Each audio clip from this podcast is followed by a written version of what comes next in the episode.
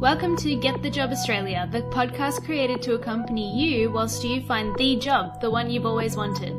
We're here to provide weekly inspiration and tips to help you along your job seeker journey. Think of us as your personal coach, helping you navigate your way to that employment offer. We also offer tailored services in resume writing, cover letters, LinkedIn profiles, and interview coaching. Visit getthejobaustralia.com.au to find out more. Now, here's the podcast.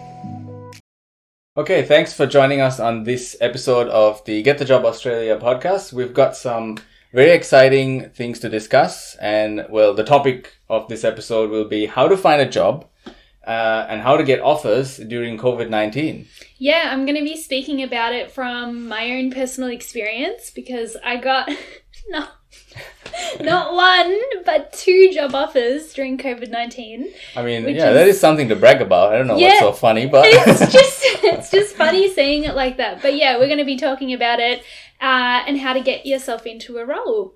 Okay. So, what was your? Oh well, what is your background? Your Uh, professional background? Yeah, so I was um I'm, I come from recruitment, so I was trying to find a role in recruitment, which is one of the worst industries to be in during this time. Unfortunately, uh, companies have definitely slowed down in the, slowed down their hiring, so it was highly competitive.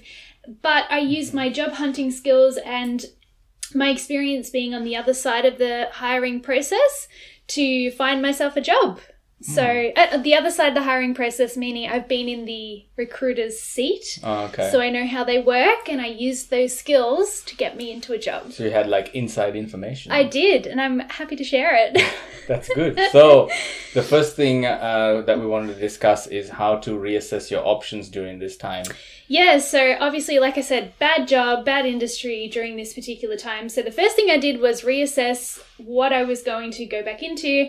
Uh, recruitment was highly competitive, and you know, even if my resume and application was being looked at, companies had the luxury of being really, really picky about who they got on board. So I was struggling to find a role. So what I did was I decided to explore other options. Um, wasn't really happy about getting out of my comfort zone and trying something different. It's and hard, yeah. It's, it is know. hard, yes, starting from the bottom again. However, I really wanted a job and I knew I could go back into recruitment later. So I researched everything that there was to do with employment and the industry and anything sort of related. I landed on job coaching roles in which I could have the opportunity to help disadvantaged people get back into the workforce, people with disabilities and injuries and stuff like that. So that's what I decided on job coaching. All right. So, um, the second thing that we wanted to talk about is focusing on your transferable skills. Yeah, so what I did was once I had the role that I wanted to go after, I made sure that every question that came up in interviews or phone interviews or whatever the case was, everything that they threw at me that they wanted to find out more, I gave them examples which highlighted my transferable skills. Mm-hmm. So if they ever wanted to know how, if they said to me, how are you going to go about selling job seekers with all these things going against them mm-hmm. into to potential employers? And I said, well, I have experience being on the employer's side, so I know how they think. Therefore, I can sell them um, in that way because I understand where the employer's coming from. I've got that inside knowledge, so I can sell them properly.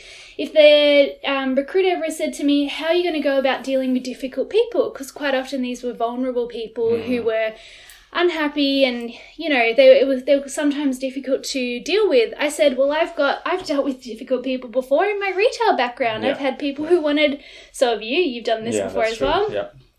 I've had people who wanted refunds and they yelled at me and they were aggressive. I know hmm. how to deal with difficult people. Yeah. If they said to me, How are you going to go with understanding this government compliance and learning about Centrelink and all these new terminologies that you've never done before? I said, I've recruited in IT. I had no idea about all this mm-hmm. IT language that I needed to know to sell job vacancies to candidates to make Yeah. sure we could fill those roles. Like I've done all this before. And what I did was I painted a picture of me doing this role like I had done the job coaching role before, but I actually has, hadn't. I used my hmm. transferable skills to show I've done these actions before in a different setting. So to Yeah. the recruiter, it looked like well, this is a good person for the role because she's done it before, but I but I actually haven't. It was the way that you sell your transferable skills. Right. Yeah. So you've always always got to kind of remember that um, even though the job you're applying for, you might not exactly have all the skills. There's something that you've done before in your previous roles that could be um, transferred to that Yeah. new role. Yeah, and you got Yeah. to start looking at it like that and just paint that picture that just get out of your head that it has to be role for role. It has to be action to action. it Mm, doesn't okay. matter about the industry. You've got to match what they're looking for, prove you can do what they want, but maybe you've done it in a different setting. And it doesn't matter as long as you can do the role. Okay. Yeah. Sounds good. Yeah. Um, the third thing that you have to remember is uh, not to compromise during this time. Yeah, so uh, what I did was I acted out of self respect for my decision rather than desperation. Very easy to say, hard to do. Uh, but let me give you an example. So, one of the roles with one of the companies that approached me, I'd applied for roles and, you know, like probably a lot of people not getting a lot of callbacks. Yeah. Um, so when someone called me, and in this particular time, someone did, an employer did give me a call, they to- told me more about the role. It ended up being more sales focused, which was not something that I wanted. I wanted something that was more on the job seeker side and helping the job seeker. And rather than saying, yes, yes, yes, I can do it because I've had a sales background and I could have done it, I actually just said, I stood in my power, as Yeah. they say, and I said, look, you know, I think maybe I misunderstood the mm-hmm. job description. Maybe it was a little bit ambiguous, but I actually wanted a job coach role. And I think that my skills are just better suited to a job coaching role. So mm-hmm. if something comes up in the future that is that job coaching role and not this sales type role, could you refer me? Do you know what mm-hmm. happened? I think you know what happened Yeah. Well. they they did have that role coming up in a different branch and Yeah. the recruiter referred me and that was one of the roles i ended up getting an offer for I think So- that's like a really smart way of going about it because when you think that you're advertising for a job, you think, you know, you applied to a specific role and that's basically it. Whereas yes the company might have something else That's right. available and they might like you. yeah Um, but your skills and you, you say you don't want that particular role, you could always get something else within that company. exactly. Not all roles are advertised. And this was a Mm, new role okay. as well. So Yeah. it was just up and coming. I didn't think they would call me back but they ended up calling back the next week. Do you remember? Yeah, yeah, I i was so excited. Yeah. So yeah.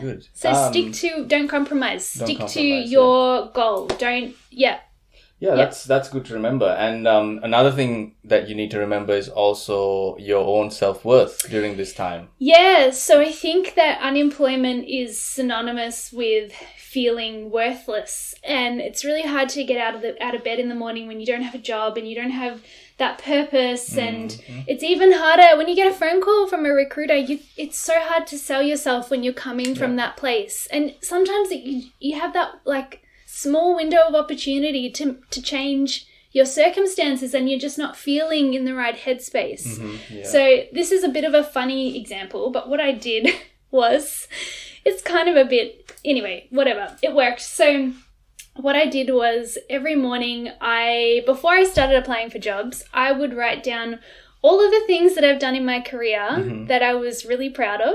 Yeah. so But that is like such a great way to boost your morale. It is, really yeah. is. And I had to do it for me personally. I did have to do it every day. I had to sit there, just a couple of things. I jotted them down and I said, wow, like, you know, I, I did this. I, maybe it could have been anything. Like, maybe I hired someone really great this one Mm. time. Maybe I got praise from a manager. Um, maybe it, I don't know, it could have been Mm-hmm. It all anything. counts. Yeah. And what I did was I really like I made myself dwell on it. I really transported myself back to that time. I made the colors bold in my mind, big and bright. I Yeah. felt like I was there again. And you just feel it sounds so silly to say, Mm. no, but, but, it, it really does count for something. it does. It made such a difference to my Mhm. my confidence. Like if you do that before any interview, any phone conversation, any interaction with the potential employer, you will go in so confident. It transforms the way that you you think about it and you'll be able to sell yourself and you just Yeah. you just radiate this confidence and I think it really it comes through on the other side. And we especially need it during this time. We you know, do. Because everybody's feeling quite sad and locked up in their houses and Whatever works, however Yeah. silly it is, who cares? These are unprecedented times. We don't know how to. There's no manual on Mm-hmm. yeah, this time. exactly. Yeah. So So, just- you've got to try everything. You That's know, just right. as long as you get the result you want. That's right. It's important to keep positive and do what Yes. it takes to make yourself get into that frame of mind. Yep. Y- i- If you look back and laugh, like I'm doing, Yeah. that's it's better to look back and laugh Yeah, rather than look back and cry. Yeah, for sure. Um, the last thing that we wanted to talk about is um, once you've applied for that role, uh, the next step, which is making a phone call to follow up. yeah, scary, scary, scary. Mm. But after you've gone through all of your achievements Yeah. in your career to date, it's a little bit less scary. So I did this. I did this personally. I did it for Mm-hmm. two reasons. The first is it's a great way to stand out. It's really Yeah. competitive right now, but don't forget on the other side are hiring managers and recruiters who are humans. They're not robots, Yeah. right? So connect on a human level, call up, and I used to say, I just wanted to see how my application's going. Mm-hmm. Can you tell me a little bit more about the role? Blah blah blah blah blah. And we had a chat. You'll stand out. And you build rapport as well. You build rapport, Mm. and they'll obviously remember you, Yes. hopefully. Yeah. Um, but also, um, in saying that, there's not a lot of applica- applicants that would face the possibility of rejection head on like that. So you are going to be one of the few that's following up with a phone call. So it's a good way to stand out. Mhm. The second thing is, I found extra information about the role, Mm, right? okay. So I read all the job descriptions, and this is a new industry to me. So I'm trying to gather as much as I can and learn, learn, learn, learn, learn, so that when it comes to the interview, I know what I'm talking about and blah, blah, blah.